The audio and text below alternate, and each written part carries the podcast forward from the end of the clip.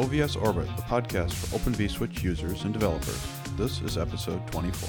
Before I say anything about this episode, I have a political message to deliver. Terrible things are happening in the United States. Following the election, I spent a lot of time thinking about what I could do. Adding to all the chatter didn't seem productive because I don't have anything unique to say. I hate crowds and confrontations and arguments, so I have no interest in attending protests. What I realized, eventually, is that the people who can do things about political injustice are the lawyers. So I gave money to legal funds. You can too. The A C L U is a good place to start. I also recommend the National Immigration Law Center and the Council on American Islamic Relations. Now, about this episode. This is a recording I made of a talk that Nate Foster gave to the Stanford Networking Seminar on December eighth. I hope you enjoy it. On to the talk.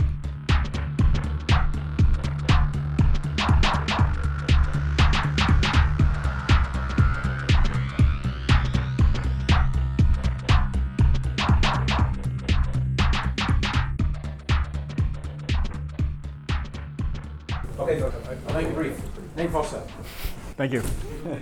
So uh, Professor Nate Foster is from Cornell University. He's here as a visitor for the year, um, spending time as a visiting professor here at Stanford, also at Bedford, and so I see him in both places um, uh, during the during the week. So the the over the last few years, there's been a lot of interest in pro- the the application of programming, sort of the expertise of programming languages for networking. You'll have seen dozens of papers and citations. Many of them uh, you know, come from a small number of sources, and one of the most prolific and uh, uh, creative people in that area is, has been Nate and his his students. So it's terrific to have him here. This is that intersection between programming languages and networks uh, takes place. So it's a very it's a pretty, very interesting time, very interesting topic. But I'm going to hand it over to Nate. Great. Thank you. Yeah. Thanks. It's really fun to be here. The last time I was here, I was really nervous uh, because I was talking about a verified compiler we built in Coq, and I was thinking, how am I going to tell the Net seminar about proof assistance and verified compilers? But it seemed to go okay. Today, I hope it's a little closer to home. And I also want to start with a bit of throat clearing and just say uh, this project is actually a wonderful collaboration between some colleagues, mostly at uh, Colorado Boulder. Um, so Pavel Czerny is an old friend of mine from grad school who's um, an expert in verification and synthesis. Um, and his student, Jed McClurg, uh, has been leading the charge uh, on everything I'll tell you about today. Um, and my postdoc, Hossein Hojat, who just started a faculty position at Rochester Institute of Technology, was also uh, quite involved. Um, there's also a local side to the story. So this whole project actually started when Todd, who's now here uh, as a PhD student, uh, came in my office looking for a, a project with his friend, uh, Andrew. And so uh, we thought about trying to do something involving synthesis and networks, and we wrote a little workshop paper, and it sort of blossomed into this larger project.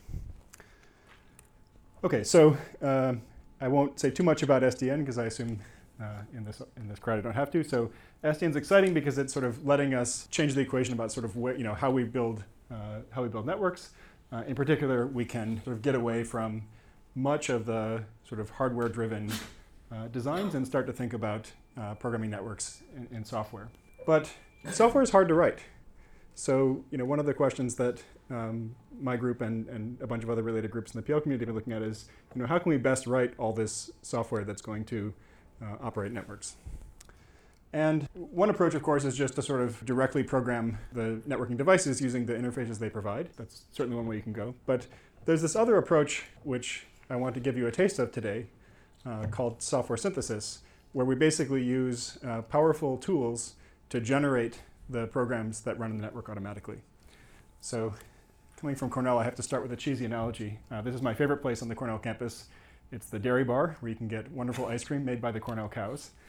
And they have all these wonderful pictures inside, things like the World Milking Champs from, I think, nineteen fifty-four or something.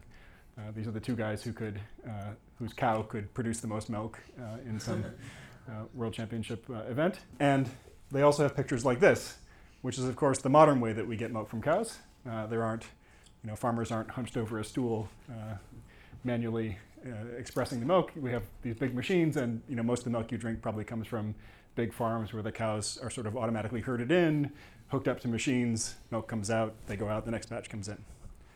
So the sort of, you know, what, what we're trying to do with synthesis is to sort of do the same kind of transformation from, you know, writing code at low levels of abstraction and, and by hand Uh, to be able to uh, automate and, and make systematic the construction of software. The sort of vision is, you know, what if instead of having to write complicated, concurrent, stateful, uh, machine-level code, programmers could just somehow sketch, you know, the structure of their program. If they could maybe write the program not by, you know, writing down sequences of statements and control flow and loops, but maybe just give examples or scenarios that the program should handle. Maybe they're going to give some kind of specification of what the functional behavior of the code should be. Maybe they'll write down some high-level requirements for sort of how it should operate. Maybe there'll be resource constraints they express in some abstract way. And then a tool would take all these things and sort of automatically synthesize a correct and efficient implementation. So that's the vision. And sort of pictorially, you know, this, this is sort of a, an old idea. It goes back to the, the sixties and seventies in the software community. So the idea is that we start from some kind of specification. And then we have a tool that can somehow turn that specification, which is much more abstract than the program that we're going to run, into uh, actual executable code. You could call that a compiler. Well, so here the specifications are, are going to be even higher level than, say, you know, the highest level language you can think of. So it might just be, you know, a logical formula that says, you know, what the functionality of the program should be. So to take a classic example, you know, if you wanted to implement a sorting algorithm, you might just start with a description of what a correct sorting algorithm is in logic, and then derive from that, you know, insertion sort or quick sort or whatever your tool is able to do. But there's no um, N L P or anything involved. It's written in first order logic of the first state. Uh, there are some people who are doing that, but for this talk, I'm going to assume we're starting with some formal artifacts that whose semantics we understand. Okay, so um, I've already sort of hinted at this. You know, the, the sort of classic view was that we're going to start by writing down logical formulas and then maybe iteratively refine them into code. The sort of modern view of software synthesis is that the programmer might provide a bunch of specifications or, or partial descriptions of what a program might be. Um, so there's this idea that started at Berkeley, has been developed at M I T, called sketching. And the idea is that, you know, maybe you want to sort of write down the top level structure of the program, but leave some holes and let the synthesis tool fill in those holes. A lot of tools do use, still use logical formulas, but there's also a sort of growing body of work where uh, rather than writing down logical specifications, people just sort of give examples. Um, and maybe the sort of most prominent example of this is uh, Sumiko Wani's work at M S R. He's written a series of papers on uh, doing things like uh, synthesizing spreadsheet transformations in Excel from examples that are in your in your spreadsheet already. Okay, so there's lots of ways you can sort of express high-level insights about the way you want code to function. So when I see talks on synthesis in P L venues, they often sort of start with the kind of grandiose motivation I've just given you. You know, we don't want to write code, we want to just somehow sketch what we want the code to do and then generate the implementation automatically.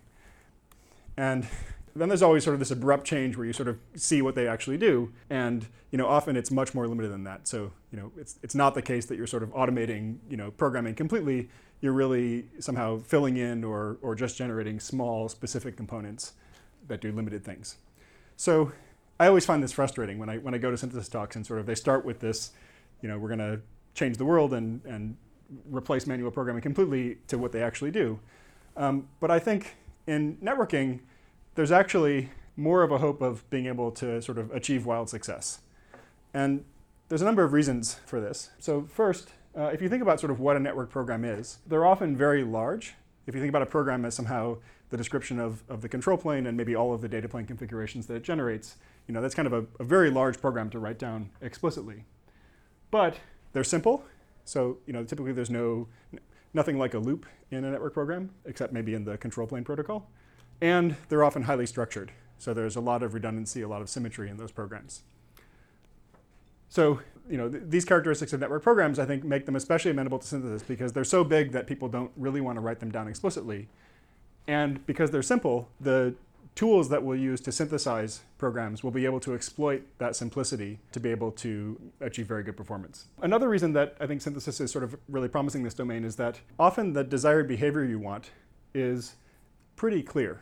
Um, so if you contrast this with other domains where synthesis has been applied, like graphics or uh, data transformations, um, there you have, you know, very complicated, uh, a, a wide class of sort of complicated transformations that, that could have many properties you want them to satisfy. And you know, it's it's hard for programmers to write down code. It's also hard for them to write down specifications. So a lot of work that starts by assuming, well, the programmer is going to write down a logical specification of what their, their code should do, that's often a non-starter. In networking, you know, there's often a, a sort of simple set of properties that we want the network to provide. It should give us connectivity. We might have path constraints. We might have some resource constraints. We might have operational things, you know, traffic engineering kinds of constraints. Um, and so I think there's more hope that we can sort of have simple, high-level, and yet still precise descriptions of what we want the network to do, and that can be used to drive a synthesis tool. Um, and then uh, the last bit is that, you know, the, I think the really the most challenging aspects of, of network programming stem from maybe two main things. One is the fact that you often have very limited resources. So things like memories on the data plane devices can be, can be very constrained. And there's a lot of inherent concurrency. If you think about the network-wide behavior and the fact that there's many, many packets flowing through the network, you know, dealing with all those possible interleavings of packets flowing through the network is one of the things that's most challenging and that leads to uh, a lot of bugs. And both of these things are places where synthesis-based tools can really shine. So being able to incorporate resource constraints that's relatively easy to layer on, and uh, being able to maybe uh, specify the functional behavior you want, but synthesize the con- concurrency control for the network. Uh, that's an area that seems especially promising. Can I ask you a please, yes. Please please stop with questions. I'm very happy if I only get halfway through my slides. Um, your name is on some of the best papers for the last few uh, couple of years. I haven't read most of them, uh, but uh, in spite of my desire. Uh, but some of the work that you have, you know, uh, which has come out, such as a paper called SNAP, uh, another paper called the Fast Netcat, and your uh, efforts toward doing about about the probabilistic programming, uh, et cetera. So, if you're talking about synthesis, uh, is your work sort of complements that, or is this work subs- consumed in that effort? Let's see. I'm, so it's not really a technical question. I guess these things are all related. I guess as a researcher, I'm interested in the ways that we express network programs, and you know the linguistic aspects of that, the mathematical aspects of that, algorithmic aspects of that. So from that sort of fifty thousand foot view, they're all closely related. From a systems perspective, I think the motivations for this work would be very different, um, and maybe that's what you're picking up on. So you know, one line of work is sort of trying to figure out what are the right high-level, intermediate-level, low-level languages for writing these S D N programs, and this is sort of an orthogonal aspect. Maybe how would we generate those programs, you know, given some other inputs. So I was tr- tr- truly trying to understand what you mean by synthesis. Okay, so why don't I keep going, and I think I think it'll become clear. Okay, so what I want to try and convince you in this talk is that, you know, although you might be skeptical about synthesis, in fact, I'm very skeptical about synthesis in general, I think in networking, uh, there's uh, a set of problems that are especially amenable to, to solving using synthesis.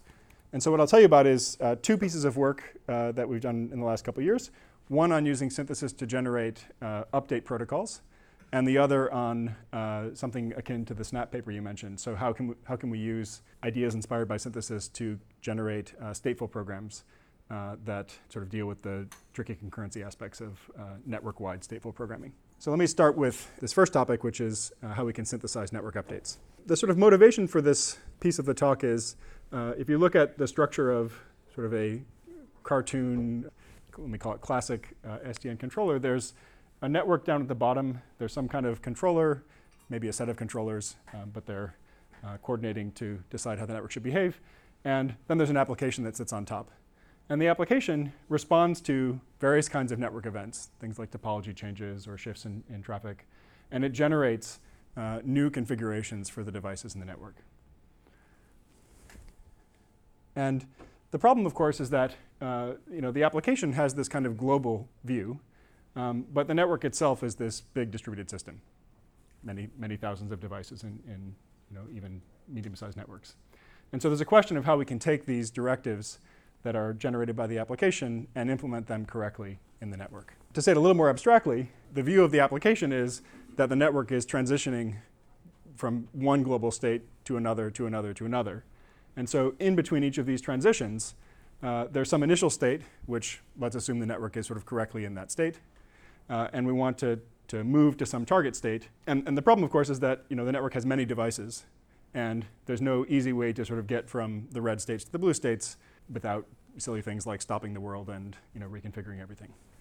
So in practice, you know the atomic instructions we have allow us to reconfigure maybe one piece of state on one device. Um, so even if I allow myself maybe to update a single device atomically, I'm going to have to step through You know, a series of intermediate configurations where the network is somehow in a mixture of red states and blue states. And that's a problem because, you know, the behavior of the network, if I just look at sort of functional packet forwarding behavior, that can break invariance of my program. So I might have carefully crafted the red program and the blue program maybe to always give me connectivity. But now when I start mixing together path segments that consist of sort of red paths and blue paths, those invariants may not be preserved. And at least during the transient period that I'm uh, implementing this update, I could end up breaking uh, connectivity for certain hosts. Okay, so let me show this uh, in a little bit more detail. So here's uh, simplified data center topology. Um, it's got three layers of switches and some hosts. And the part of the configuration that I'm updating is I want to go from, I think I've switched my colors here, but I want to go from the blue path, which is written with a solid line, to the red path that's written with a dashed line in red. And so you know, what, what I can do is I can go update these switches one by one, uh, causing them to change how they forward the H one to H three traffic. Um, so what I'm going to view sort of an update program or an update protocol is a description of in what order I should manipulate the state on individual devices. And just to simplify things, I'm going to assume that we're updating entire devices all at once. All of this works if you update, you know, single rules on a single device also. Um, just the problem becomes a little bit larger. Um, so for example, one update program could be, you know, update T one first, then C two, then A three, and then A one. So kind of jumping back and forth across the network. And I think I have an animation that will do this.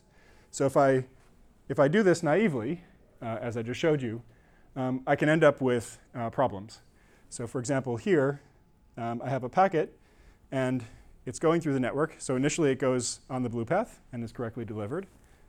But now, if I start updating the switches, so maybe I update T one first. So now it switches from that blue path to the red path. They happen to be the same, but I've, up, I've updated that T one.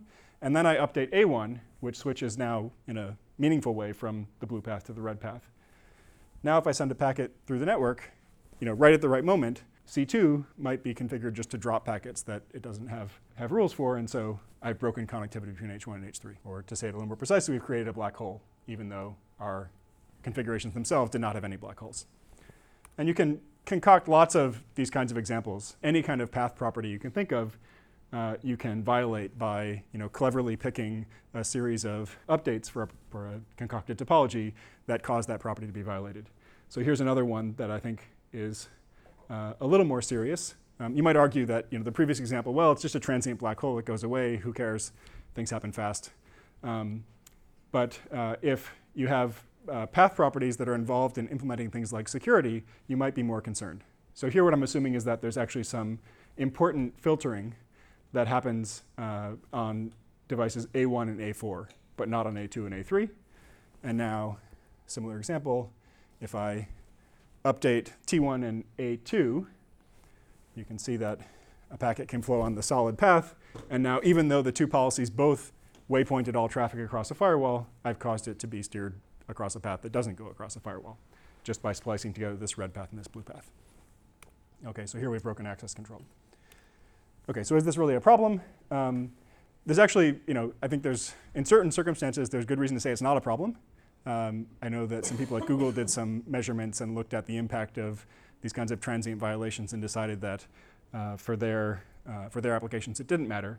There's other situations where it has caused problems. Maybe the most uh, prominent is this Amazon outage from, I think, two thousand thirteen, where I don't know the exact details, but uh, a conf- network configuration change ended up shifting traffic onto a backup network, causing congestion, causing loss, causing uh, more mechanisms to kick in and sort of further break the network. And they ended up having to sort of completely reboot a whole data center, more or less, and took down A W S and lots of uh, lots of services that were hosted there. So about four years ago, we um, wrote this paper where we proposed that instead of letting programmers directly update devices themselves, we should have controllers that give us mechanisms that can ensure safety uh, while we're doing these updates.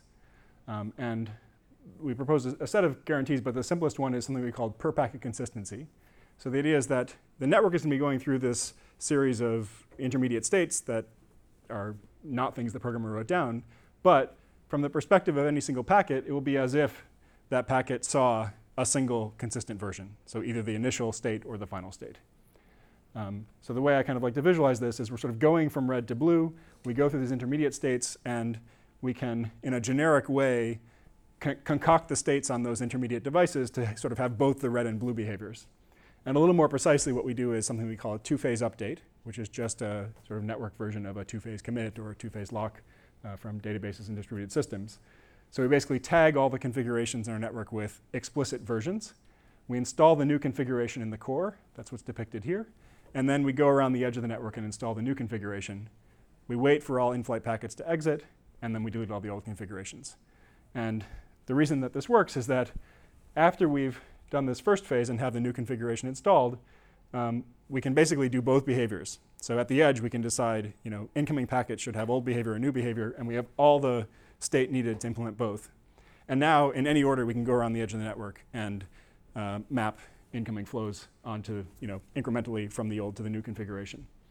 And then there's some garbage collection that happens. So this gives us, you know, it sort of avoids all the violations of path invariance that I showed you before, um, and it, it sort of works, you know, for any topology, for any configuration, and in fact for any property. So this is nice, but it has a couple of limitations. One is that it doubles the peak memory usage on uh, on switches because we have, you know, at in the middle of the network we have both configurations installed during the update, um, and that may be a showstopper. And the other limitation is that this protocol that's sort of methodically going through and updating device by device uh, doesn't exploit a lot of parallelism. And, you know, switches can take tens of seconds to update their tables, and so if you do this across the network, this can actually cause a significant amount of delay in implementing one of these configuration updates. This doesn't seem like I mean, rocket science. I mean, this seems like a lot of what, you know, what like M P L S path protection has done for years. And in fact, I wrote a paper proposing kind of the same thing in twenty eleven for for um, for network snapshots, where you know you move from an old epoch to a new epoch. And I, I guess I, I don't see why. Um, I mean, it, the interesting thing is that if you're switching your whole network, yeah, then it can double the memory usage. But if you're just switching one path or a few hosts at a time, then it, it, it doesn't, and you sort of roll it over. And I guess that's thing number one. And thing number two is that the updates of the secondary switches can all be done in parallel. So that's kind of what's typically done. So I guess I don't understand either problem. I could just have you give the rest of the talk, I think, because I'm going to show you some uh, general ways to get mechanisms that have the nice operational properties you just described. There are pathological cases where if you want per packet consistency, you're going to have to do, you know, you're going to have to have um, both configurations on some of the intermediate, in some of the intermediate states. Yeah, I guess, I guess the point is that it, it only has to be for, for that path, right? It, unless you're doing the, you're, so it's, it's not necessarily doubling the, you know, table usage of your whole. Yeah, yeah. It's just sort of incrementally increasing it by a certain amount. For sure. Okay, so yeah, Bob, Bob's on to what, what we looked at when we tried to generalize this work. So one way to view what this per packet consistency gives you uh, is captured by the correctness theorem that we proved in our SIGCOMM paper. So we proved that, in fact, consider any network update, not just a two-phase update, but any mechanism whatsoever that provides per packet consistency for a given topology, configurations, and so on. That's going to hold if and only if that update preserves all safety properties or all, if you want, path properties of the packets that are flowing through the network. So that kind of tells you why, why it's sort of canonical and why it's so powerful. It also tells you why it might be expensive. So, you know, if you think about it, the, a given program, it certainly has a set of invariants that it cares about, but it probably doesn't care about preserving all of the properties of all the packets flowing across those configurations. And yet, a per packet consistent uh, update must do that. So the questions that we asked were, you know, can we somehow implement per packet consistent updates in certain special cases, not by these heavyweight mechanisms, but maybe by updating switches in the right order, exploiting things like the topology or, you know, properties of the configurations to avoid having to have extra memory usage and to and to be able to do things in parallel. And the answer is no, you can't always do this, but in many common cases you can. And if you can't do this, how can we get back into a state where we can use cheaper mechanisms? And sort of the obvious thing to try is to step back from this very strong guarantee where we're preserving all properties and say, well, maybe we're only going to preserve some properties. And so we need a tunable way for programmers to be able to say, you know, these are the properties I care about. Please find me an update that preserves those properties, or fail if you can't. And so that's what we did. So just to show you, uh, returning to our examples, sort of how this works, if we take these two paths, then, in fact, there is an update sequence where we can, so by the way, with this program, I'm, I'm not going to have any configurations that are somehow the combination of two configurations, red and blue. Here I'm just going to, you know, clobber each device with the, with the red rules, one after the other. And if you do things in this order, you can prove to yourself, it's not that hard, that you will get per packet consistency. And the intuition basically is that before we update A one, we'll have updated uh, C two so that it can forward downwards. That's sort of the key constraint, is that those things have to go in that order and you can't do in the opposite order. But there's other examples, like this firewall example I showed you before.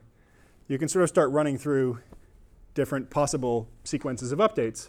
It turns out that all of the sequences of updates you could try are not going to give you per packet consistency. Um, and the reason is that there's sort of these two dependent uh, path changes being made. Uh, and so uh, you can't you can't exploit ordering to get path consistency for any ordering of, of those updates. Isn't that because you're in, you're not allowing the one in which because your packets go through both? Yeah, so I don't want any hybrid red-blue paths. I want either all blue paths or all red paths. And you can see, I mean, I'll show an example later on, but there's these two diamonds. And whenever you have these two diamonds, uh, that induces a dependency between when you switch this path and when you switch this path. It's, it's the key is that it's not, it's, it's not the case that blue packets can only flow over the blue path and red packets can only flow over the red path. It's actually both packets will flow over whatever path is programmed into the switches in this example, right? I'm not sure I understand the question. Well, I mean, you're not like you're not segregating your packets somehow so that they can only flow on certain paths. That so right. Packets, so yeah, yeah. for each for each incoming packet, I can make a choice. Do I want blue or red? But then I have to adhere to that choice. And yeah, well, I'll come back to this with the, the double diamond. But the, the the key point is that the choice. The choice here and the choice here need to be coordinated, and you don't have a way to simultaneously make those two choices. Okay, so can we relax this? Well, in this example, you know, the property we want is basically that all packets are eventually delivered, and they take a path that goes across A one or A two. I don't really care, I think, whether the packets take some hybrid path of red and blue, as long as these properties are ensured. And so, oh, uh, Oh yeah, the slide's right, A one and A four. And now, you know, there's some updates that don't preserve this property, but there's some updates that do. So uh, if I update uh, A two first, and then A four, and then uh, C one, and then T one, I basically, you know, pre-populate the, the sort of tail end of the path and then switch over to the at the beginning. This suggests, you know, an approach we can use uh, to synthesize updates that are more efficient in general than the two-phase updates that I showed you a few slides ago, um, and that give us this way to tune, you know, how strong of a guarantee we want. Okay, so there's the question of how we're going to specify these properties. In, in this work, what we did was we sort of took a programming language uh, take on things and assumed we're going to write down properties in some logic. I realized that I earlier said that it's sort of not realistic to think that programmers will write down properties in logic. You can think of that as sort of separate future work to think about how you might either have a library of common properties that can be sort of composed together by operators or um, find other formalisms that sort of compile into this uh, logic. Um, the logic we use is something called L T L. It's a temporal logic that's been widely used in uh, software and hardware verification. And when you interpret it over finite traces, um, it tends, it actually has a very simple and intuitive semantics. So I'm not going to show it to you formally, because this isn't the P L seminar. I'll just show you sort of by example um, the kinds of things we can express in L T L. So for example, if we want to express reachability, you know, formally that's sort of every packet that starts at some ingress, you know, eventually reaches its destination.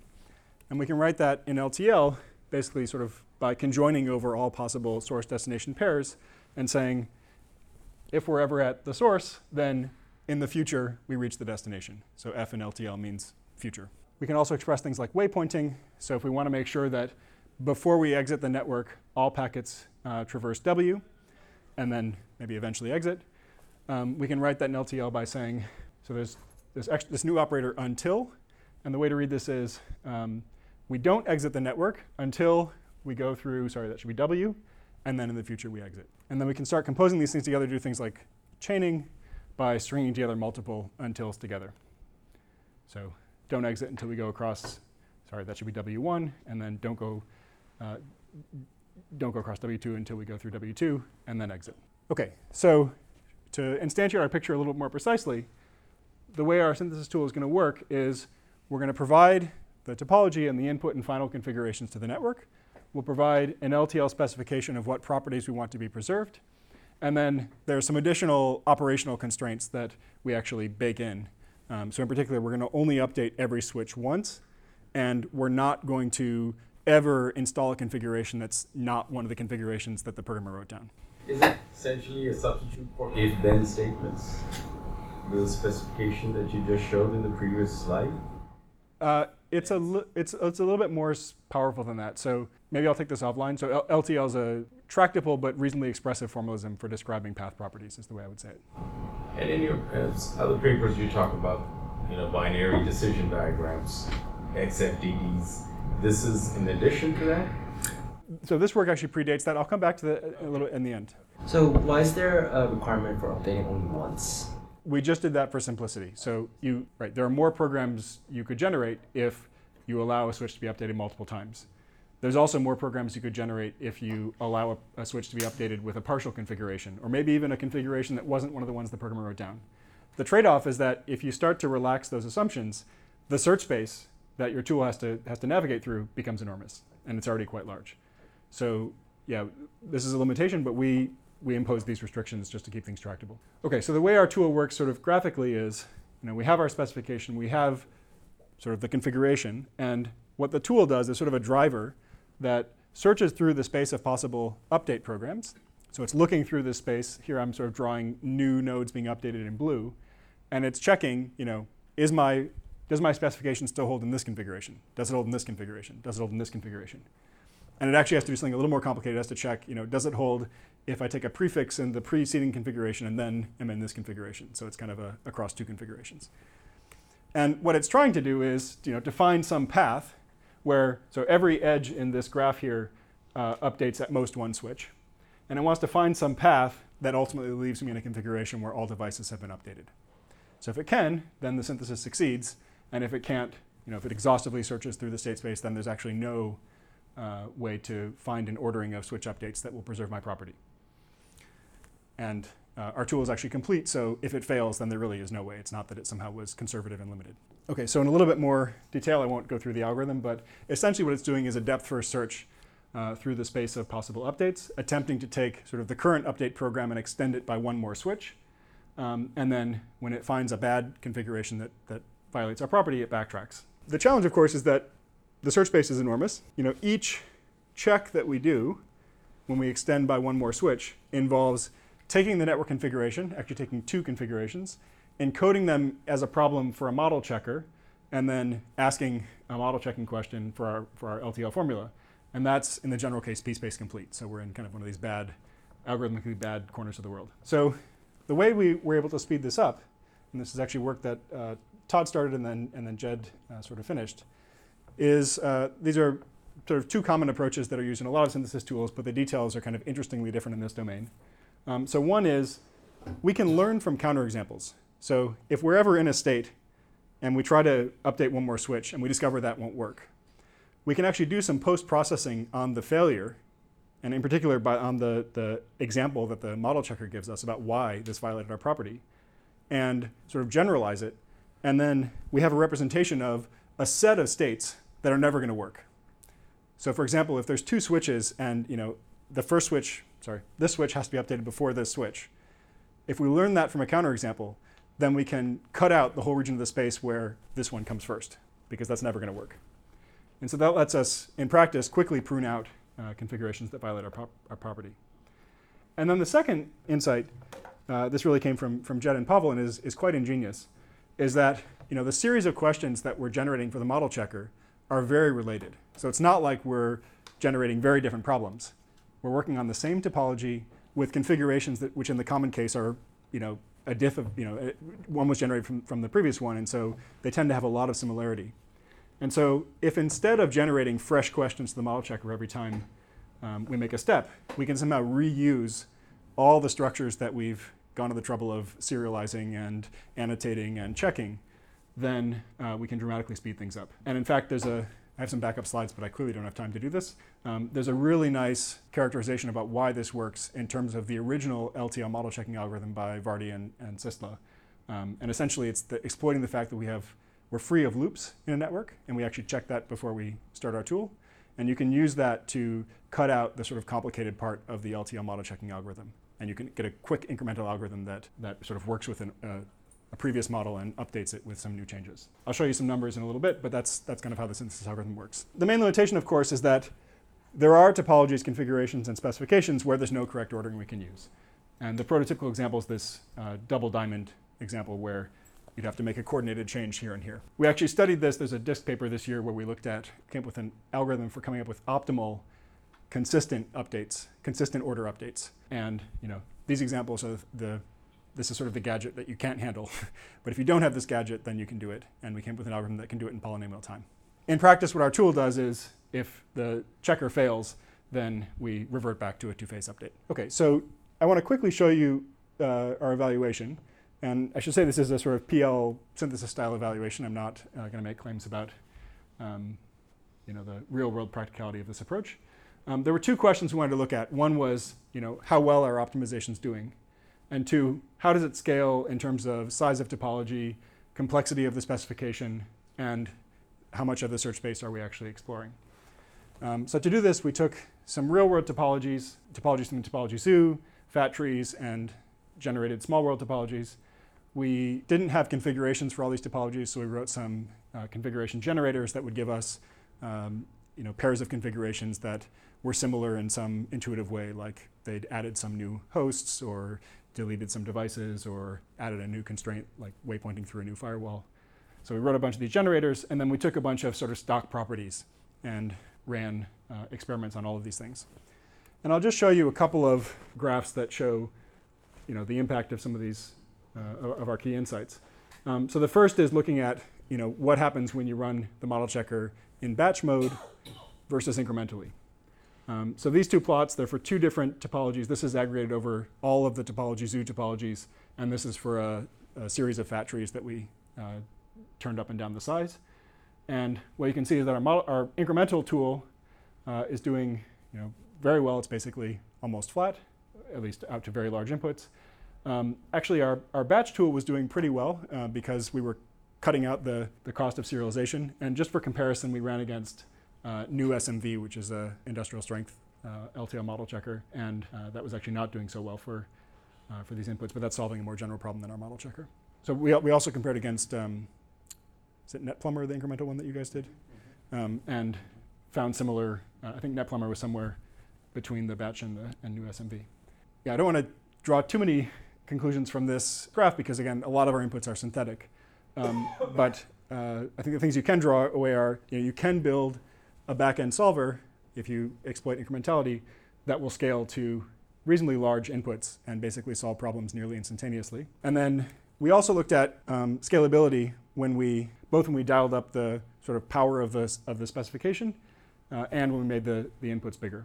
And we looked both at inputs where there was some feasible update order and ones where there was some infeasible update order. Um, so in this case, we're actually exhaustively searching the, the state space, or unless we prune it away. Um, and again, sort of the key takeaways are, again, for these synthetic inputs, we can find update orders in tens to hundreds of seconds for modestly sized uh, inputs with Um, I believe, hundreds of switches updating.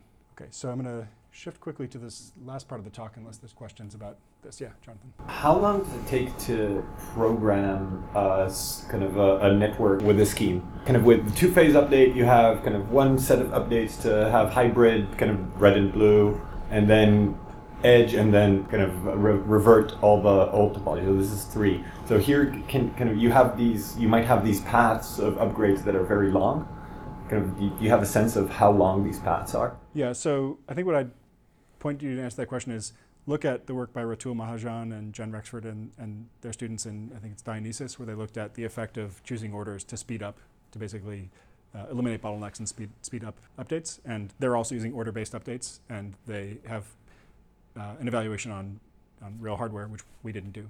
The thing that we've looked at is more characterizing, you know, when, when can you find parallelism and when do you have to either se- sequence or, or, se- or, in fact, sometimes you have to do a, a fairly strict barrier, like wait for all packets to exit the network. Um, so our D I S C paper characterizes that situation for per packet consistent updates. So the short version is we don't have numbers that answer that question, but Ratul and Jen do. I'm a little short on time, so I'm going to just give you a taste of the second part of the talk. This is a paper that was in P L- P L D I this year, and the motivation is, you know, this picture is getting kind of antiquated. Um, there's new kinds of data planes that are coming out that expose uh, much richer uh, features. And so, you know, rather than having this controller having to sort of propagate these configurations one after the other onto stateless devices, we'd like to push the actual state in our program into the data plane. So what's the right model for that? And I have a series of examples. I think in the interest of time, what I'll do is skip over a few of them and just show you selected inputs. Um, so here's a simple example where we have a stateful firewall. We have two switches connected by some set of links with hosts connected to them. And what we want is that, you know, H one can initiate communication to the outside world, but the outside world cannot communicate until it's received uh, a packet from H one. Just jump to this one. Here's a more complicated example where uh, this is, I don't know if there's any practical use of this, but uh, H one can do the same thing, but here it's going to actually multicast some request out to the outside world.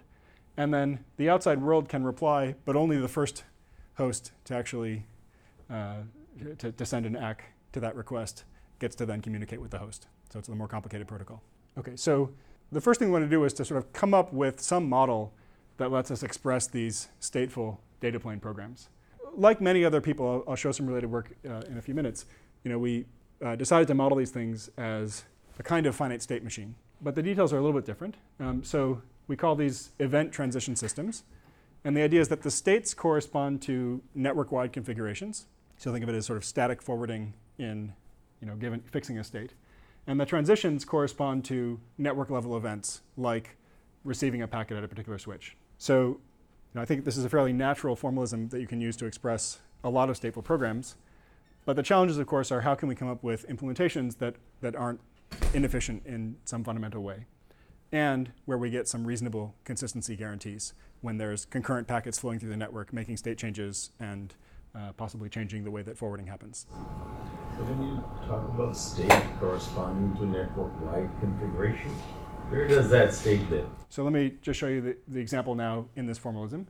So our stateful firewall, we could write as one of these uh, event transition systems. It happens to just have two states with one event connecting them. And in the first state, think of this as a static configuration where H one can send traffic to H four. So there's a path configured on the switches using forwarding rules, et cetera, et cetera. And C two uh, allows H one and H four to communicate. And the event that lets us trigger that is when a packet going from H one to H four is received on S four, then we can make that configuration change, that state change, rather. But the persistent state that you're talking about, where is it resident? I'm not going to commit to that right now because this is an abstract programming model. I'll tell you how to implement this. I'll tell you one way to implement this in a couple of slides, but you know, don't, don't think about things that way. Okay, here's, uh, I'll, I skipped that one, so I'll jump to this one. Here's our more complicated, maybe slightly fanciful distributed firewall. So now we have this more complicated state machine with four states. In the first state, H one can send requests, and those get actually multicast out to everyone. In the second state, H one can still send requests. Maybe the request got dropped, so it might want to send it again. But in addition, H four and H five can send A C Ks back to H one. And then in, in C three and C four, either H four or H five is allowed to send traffic to H one and vice versa. And the events that get us back and forth are, so E two is, the, is that H, H1 request packet going out, and E three and E four are A C K packets coming from H four or H five. So, you know, the key question is, how should we implement these, the network-wide updates that are implied by these kind of simple, I would argue, natural uh, state machine diagrams? And so the solution we came up with, the, the way I would describe it intuitively is, we start from per packet consistency, because that lets the programmer kind of think about forwarding uh, in a, you know, in a, in a very simple way without thinking about all the intermediate states that a packet might see. But the state updates we handle with a causally consistent model. And so in a little more detail, what that looks like is, you know, all packets are either processed by, C- processed by C one or C two, and different packets may be processed by different configurations. And if all of the switches that are involved in processing a single packet have heard about some event E, then C two must be used. And dually, if none of the switches involved in processing a packet have heard about some event E, then, th- then this event E in particular, then, uh, sorry, that should be C one. Then C one must be used. So basically, the network's in this state. It's kind of indeterminate. Um, and, uh, you know, these two conditions specify, you know, when, when the transition must not happen or must happen. And in the middle, we have a free choice. But we have to do things with per packet consistency. So we found this a quite natural way to express a lot of the stateful applications that people have been thinking about. In particular, the, you know, this guarantee plus these state changes captured the, the sort of intuitive correctness conditions of these applications. And as I'll describe, this thing has a, a reasonable implementation strategy that doesn't require uh, things like excessive coordination or packet buffering, which anything stronger would require. So there's one fly in the ointment, which is my fanciful distributed firewall was sort of carefully concocted to have this funny action at a distance phenomenon. So just to recall, here's the topology and here's the E T S. And what can happen is, you know, the request goes out from H one, and then maybe both of these hosts decide, hey, I want to talk to H one, and they send their A C K. And at this point, our E T S says we have to take the E three transition or the E four transition. So, sorry, this it's all gotten backwards, uh, but this is the E three A C K and this is the E four A C K. And, and then the network-wide configuration has to jump to a state where only there's only one H one to H four, H five path. And so it's pretty clear that you can't really do this without some, in some way, coordinating those two devices, right? So switches H four and S five, sorry, S four and S five need to somehow have a conversation with themselves and decide which of the A C Ks was received first, and therefore who should get to communicate. But it's totally unclear how you could do this efficiently. And so the sort of obvious thing to do, and the thing we did, was to impose a condition on E T Ss to ensure that this situation doesn't arise. So we call this the locality condition.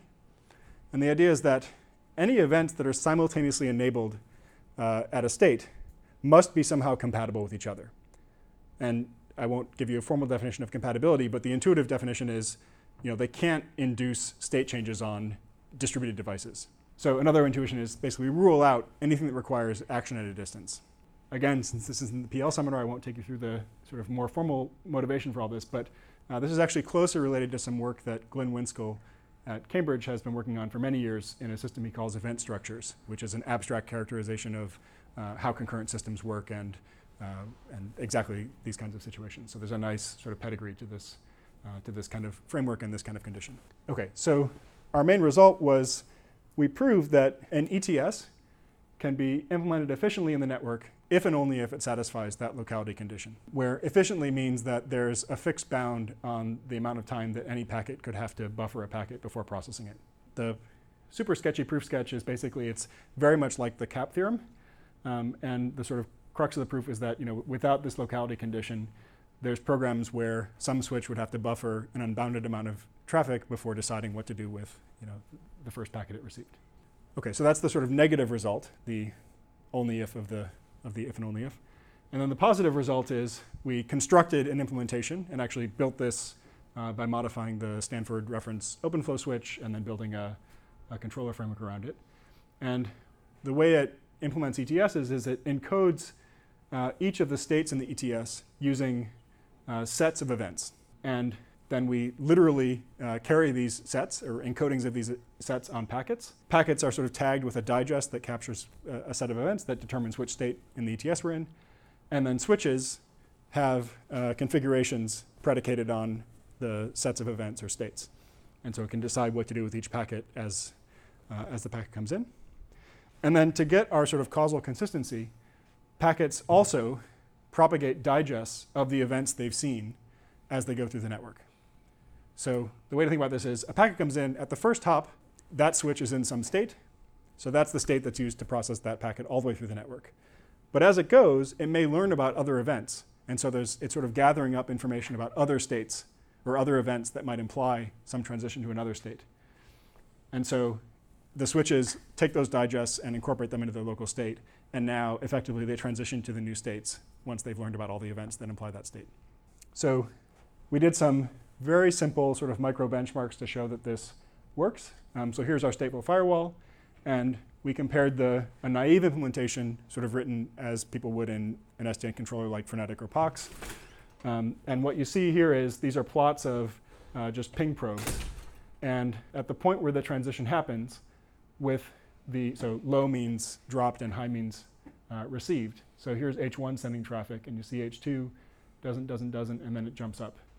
And with the E T S-based implementation, there's actually a, a perfect transition. So there's no gap between when the H one packet goes out and when the H two packet can, uh, can send its response. Just to show you one more example, we implemented, again, a, a toy micro benchmark, but a learning switch as an E T S. for over a fixed set of MAC addresses, obviously. And uh, so that here the transition that's happening is going from flooding to not flooding once you've learned about uh, a particular address. And the naive implementation, again, using Frenetic, floods for a long period of time after it's learned about the addresses because there's this longer, longer latency control loop and reconfiguration that happens. And with E T Ss, we perfectly, sorry, I didn't explain these plots. So this is the number of packets that are going to H one in blue and to H two in red. And so what should happen is uh, H two is not the host that's involved. And so it should stop receiving packets that are destined for H one. But you see with the naive implementation, there's this period where we receive sort of flooded packets that, that are not for H two. Whereas with the E T S, there's a perfect, you know, as soon as we learn, uh, H two stops being flooded those packets. So what we're doing currently is trying to uh, apply another form of synthesis to these E T Ss. And again, the super high level idea is um, we want to take simple finite state machine descriptions of the functionality of a stateful data plane and then synthesize the E T S structure. And the way you think about this, the way you think about this is we're basically synthesizing the con- concurrency control for the network from examples. So these are sort of provided, and then we synthesize these transitions. And concretely what this looks like is we provide a set of traces. So each color is a different contiguous trace of, of a packet trace. And then we give positive examples of behavior that's good, negative examples of behaviors that's bad, and then generate uh, one of these finite state machines from that set of examples. And the other thing we're doing is building a P four implementation of our E T Ss. And so the The sort of high-level goal here is to get away from some of the naive aspects of our first prototype, where we were uh, representing states in a not very compact way, and mo- most importantly, we had to keep all of the configurations for the entire E T S in the network, which again is wasteful. And so we have some clever ideas about how to build essentially a sort of active network-style interpreter for um, an intermediate representation of configurations called F D Ds that you asked about, which is a You know, a description of sort of what happens on one device. And you know, we're, we're sort of hopeful that that will be, let us basically write a constant size program that executes in each device, but can still interpret you know, the full set of, of E T Ss. To wrap up, so all this is based on these three papers, uh, SIGCOMM paper on consistent updates, and then a couple of P L D I papers on synthesizing updates on this event-driven programming model. There's a lot of related work. You asked, Bobby asked about, about some other work I don't have here, but maybe to pick just four of the most closely related papers. Ratul Mahajan and Roger Wattenhofer and Jen Rexford and their students and collaborators, Srikanth Kandula, have written a series of papers looking at these order-based updates uh, from a more systems perspective and have done some really nice work. And then there's a, a few papers, uh, these are maybe two of the, the ones that I, I've, I'm aware of and sort of like the best, trying to develop network-wide stateful programming models uh, for things like uh, P four devices. Um, so there's OpenState, which is a project out of Milano. It's also based on a finite state machine representation of, uh, of packet processing programs. And then there's the SNAP work that someone asked about before. Um, the main difference, if you want, between the SNAP work and E T Ss is SNAP is based on this uh, single, one big switch abstraction.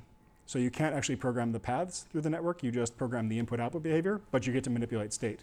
And the compiler uses some very clever representations and algorithms to locate that state on certain devices um, and to give you uh, a sort of strong consistency semantics.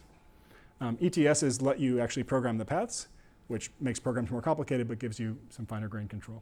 So I think these are sort of two complementary approaches to the problem. And I'll stop there and, again, encourage you, if you like topology and continuous math, to come to Stefan's talk tomorrow. Any questions? Good, thank you.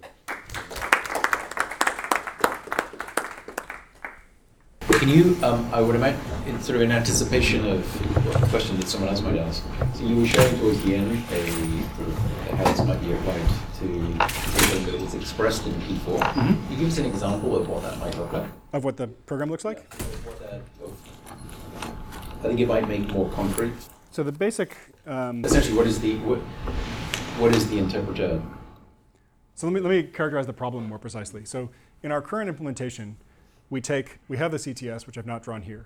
It has a bunch of network-wide configurations.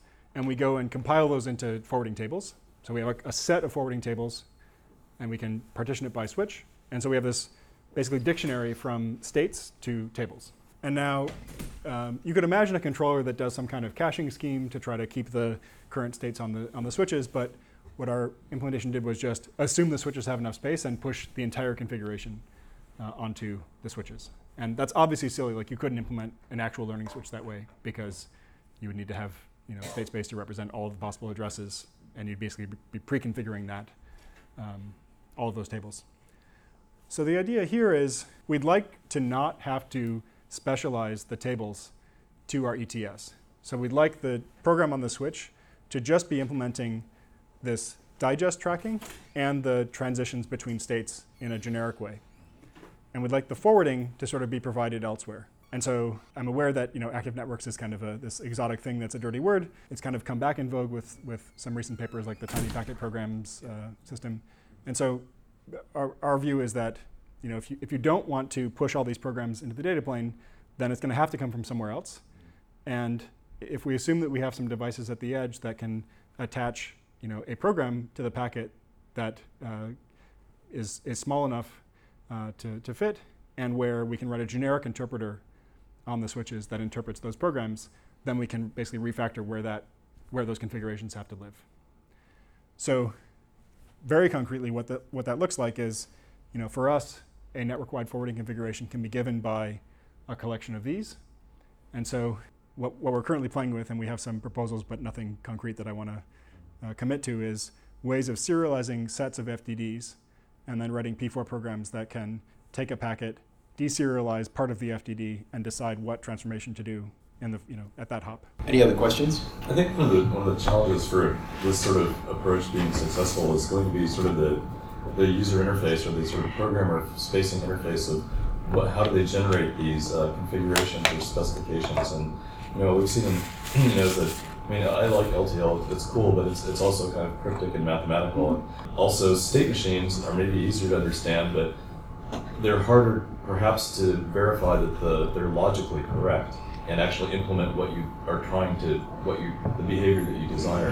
So what are your thoughts of, like, you know, how, what the sort of programmer or operator-facing surface will be, and how to make that as sort of reliable and convenient and expressive as possible?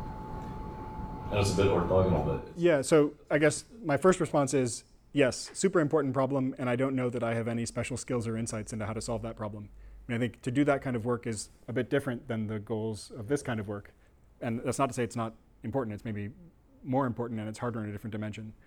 Um, I mean, I think this is really cool. I think that that um, you know, the, the challenge to get it adopted will be, will it will really very much depend on that upward facing. Yeah, the optimistic view is, you know, if you look, like, intent-based networking is sort of a buzzword at the moment. I know there was a talk here on Tuesday, I think, about about that.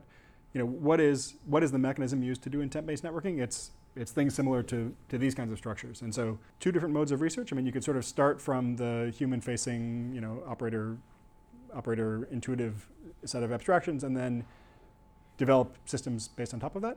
You may or may not sort of hit on the more canonical algorithms and data structures, or you could take this other perspective and try to, you know, figure out things that are maybe, assuming someone else will solve that problem, which is basically what we're doing, and then, and yeah, I'm not, Well, thanks. Maybe somebody else has a more specific question about that. Yeah, it's a little. I wonder what, what you thought about that.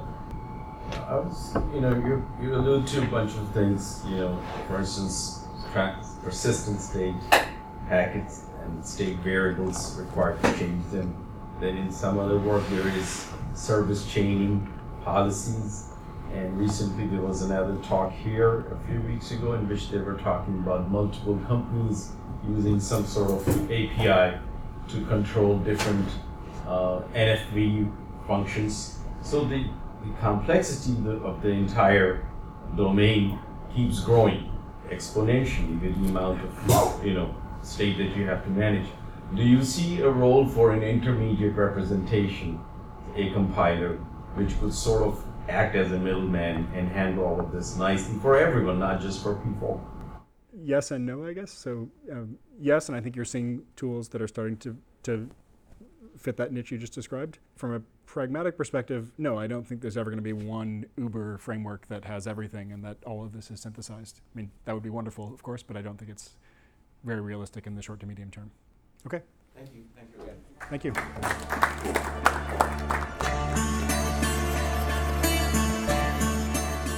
you. O V S Orbit is edited and produced by Ben Pfaff using Audacity audio editing software and released under the Creative Commons Unported three point oh license. The intro and bumper music in this episode is excerpted from Electro Deluxe by My Free Mickey and the outro from Girls Like You by Stefan Kartenberg, both under the Creative Commons Attribution Unported three point oh license. For more episodes of O V S Orbit, visit O V S orbit dot org, or for more information about OpenVSwitch, visit open v switch dot org.